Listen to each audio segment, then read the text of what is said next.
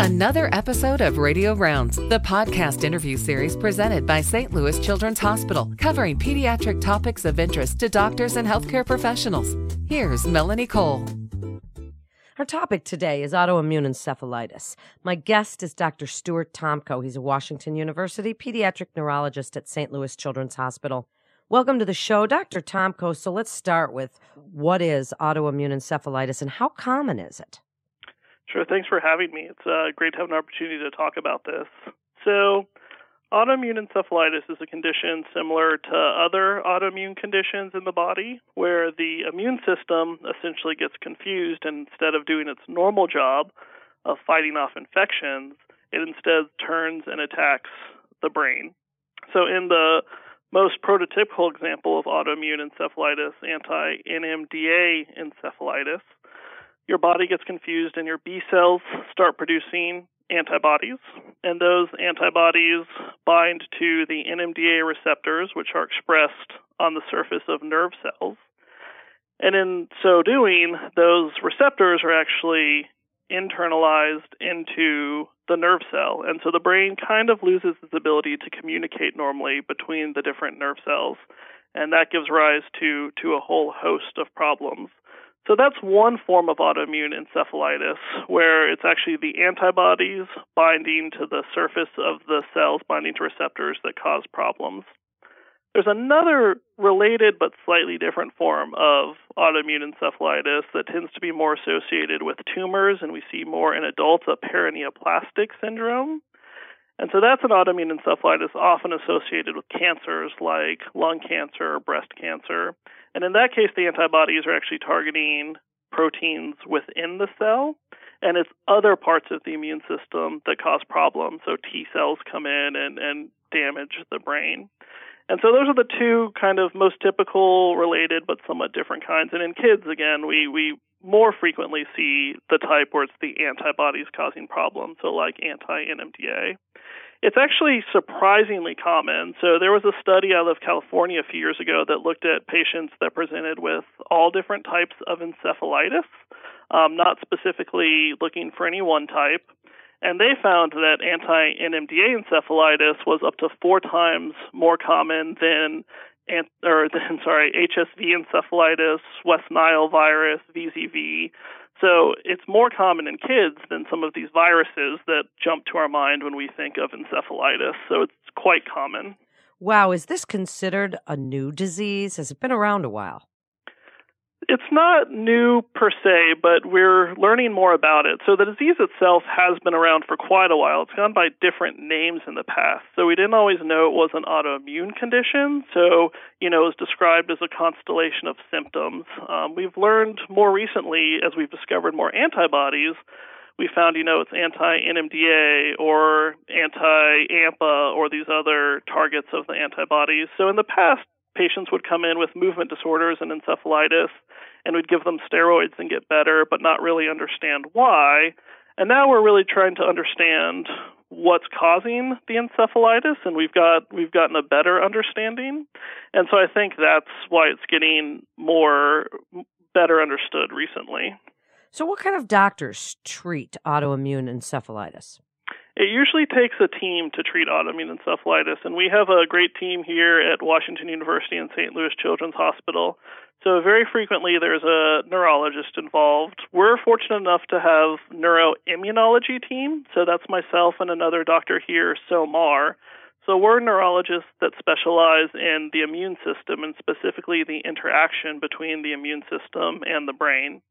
Very often, our rheumatology colleagues get involved as well because they have such familiarity with autoimmune conditions and with some of the medications that we use to treat autoimmune encephalitis. We'll frequently involve our neuropsychiatric team to help us understand how these conditions are impacting children's ability to learn and function and kind of as they're improving, reintegrate into school and that sort of thing. A lot of these conditions are associated with seizures and epilepsy. So I actually also manage epilepsy and seizures, but sometimes it will be bad enough that we'll be start thinking about surgical interventions and that sort of thing. So we'll have our epilepsy team involved occasionally as well.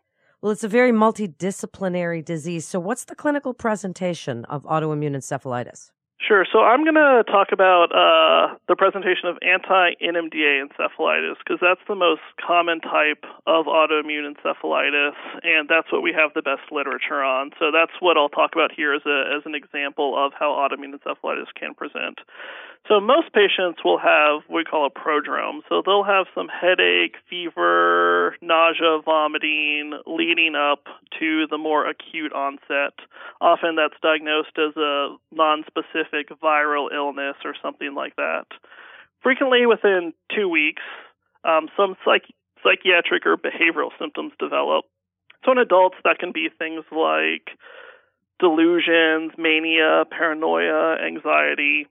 But in children, of course, they can't tell us that they're feeling manic or paranoid necessarily. So they'll present with irritability, hyperactivity, temper tantrums, and then often have trouble with language, so difficulty speaking or repeating what people around them are saying. And then that can progress to alternating periods of agitation, decreased responsiveness, and that's often when these patients will really come to medical attention because they look very altered at that time. Frequently, a movement disorder or abnormal movements are part of this, so that can involve the face with bizarre facial movements or arm, leg movements, and that sort of thing. And then it can progress to autonomic symptoms. So they can have really fast heart rate, slow heart rate, high blood pressure, uh, problems maintaining their body temperature. And that can be so severe that it'll end up placing children in the ICU. Sometimes they'll need to be intubated. Um, those, those symptoms can be quite severe. The presentation is generally similar but differs a little bit across age groups. So in younger children, less than 12 years old, it's the seizures and the behavior symptoms that really predominate. That and movement disorders are kind of a, a triad that if you see new onset seizures, new onset behavioral or psychiatric symptoms, and a new movement disorder really makes me think of anti NMDA encephalitis. As patients get older, it's more the behavioral and cognitive symptoms that start to predominate. So those new onset psychiatric symptoms or cognitive problems, and often they will also have seizures, but it's more the behavioral and cognitive things. There are other conditions that present slightly differently than anti NMDA, but generally, one thing that really ties them together is a subacute presentation. So it's a normal or relatively normal patient that presents over the course of a few weeks um, or maybe a month with this deterioration. So it's not a patient that's had this going on for several years usually. It's something that's happened more in the acute or subacute time period. How important is the early diagnosis as being crucial to improve your outcome prediction? Tell us about some of your diagnostic tools and are there any complications if it's left untreated? So, early diagnosis is very important. There's a paper that came out a few years ago that's a pretty large paper looking at prognostic factors and out- outcome in anti NMDA patients. And one of the factors that they found was that uh, early diagnosis and treatment seemed to improve outcome. There's some indirect evidence that early, more aggressive immunotherapy with things like rituximab and other more specialized medications might also improve outcome. So it's very important to have a high index of suspicion because the initial symptoms can be very non-specific and to get the multidisciplinary team we discussed earlier involved so that you can get a neuroimmunologist and or rheumatologist thinking about doing some of these other medications. Our workup's pretty broad, so things that almost all our patients will get is an MRI scan of the brain to look for any structural changes. In specifically anti NMDA encephalitis, about half of them have abnormalities on their MRI scan, so it doesn't make or break the diagnosis either way, but it's helpful to rule out other causes. We will almost always do a lumbar puncture to look for signs of inflammation. So we'll send the stuff that we're used to sending, like protein and glucose and cell count, but also more specialized things like looking for oligoclonal bands and neopterin, which is a nonspecific marker of inflammation. Another crucial aspect of the workup are panels. So I send it to the Mayo Laboratory, and they have an autoimmune encephalopathy panel that has many antibodies on it. And I'll send that from the serum and from the spinal fluid. Thinking of anti NMDA, the serum is actually about 85% sensitive, and the spinal fluid is thought to be 100%. It's the gold standard. So I'll usually send it from both. But if you're really concerned, we would want to do a lumbar puncture. We'll usually get an EEG. A lot of these patients will have seizures, and the vast majority will have some abnormality on their EEG. So that can help us with the diagnosis and make sure we're not missing seizures or something else treatable. And then we'll frequently do an infectious workup with it because in the acute presentation, as a sick kid coming in with seizures and encephalopathy, it's not always clear if that's due to an autoimmune process or an infectious process. So we'll send antibodies uh, for infections like mycoplasma. We'll send PCRs, viral PCRs from the CSF, and that sort of thing to rule out infections, which becomes very important as we're thinking about giving immunotherapy because we wouldn't want to give a patient immunotherapy if there's an active infection. So, what else would a referring pediatrician want to know about this condition? What would you like people to know about treatment and long term treatment and looking forward to the next 10 years in this field?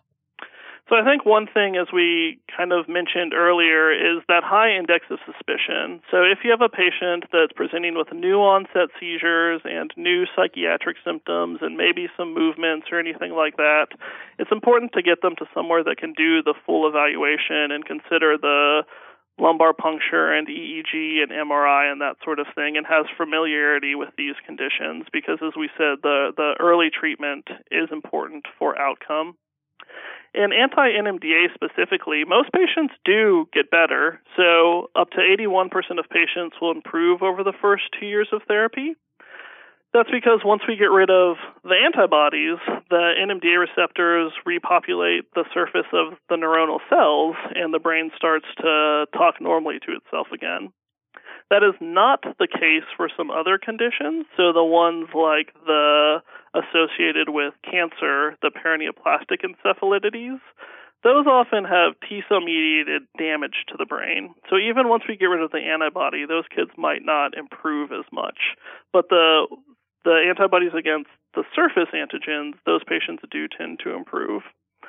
So up to 12% might have a relapse, and the rate of relapse is actually higher if you do not have a tumor. The thinking there being if you have a tumor and remove it, then you're removing the inciting agent. Whereas if it's just idiopathic occurring without a tumor, it's more likely to happen again. That's been called into question recently if the tumor is uh, is really that important in relapse, but that is out there in the literature.